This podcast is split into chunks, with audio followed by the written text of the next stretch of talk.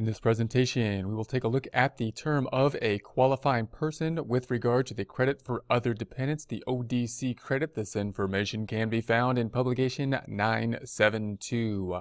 Qualifying person for the ODC other dependent credit. A person qualifies for the ODC other dependent credit if the person meets all of the following conditions. So note the keyword all of the following conditions, not just one or two, but all of them. Number one, the person is claimed as a dependent on your return. So that's going to be number one. And when you're thinking through this, you're probably thinking as we go through this information, you know, if someone is qualified for a dependent, that's usually the first thing we think of. And then do they qualify as a qualified child, which would probably be the most benefit to qualify for the child tax credit. And then if they don't, then eh, do they qualify for this credit here, which would be the other dependent credit. So moving on back to the text. See publication 501 for more information about claiming someone as a dependent. Number two, the person cannot be used by you to claim the CTC or ACTC.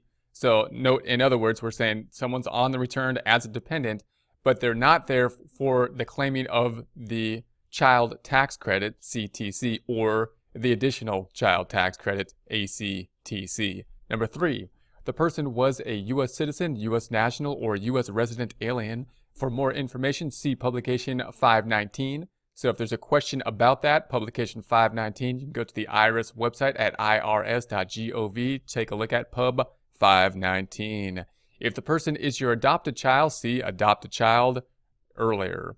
Example, uh, your 10-year-old nephew lives in Mexico and qualifies as your dependent. He is not a U.S. citizen, U.S. national, or U.S. resident alien. You cannot use him to claim the ODC credit.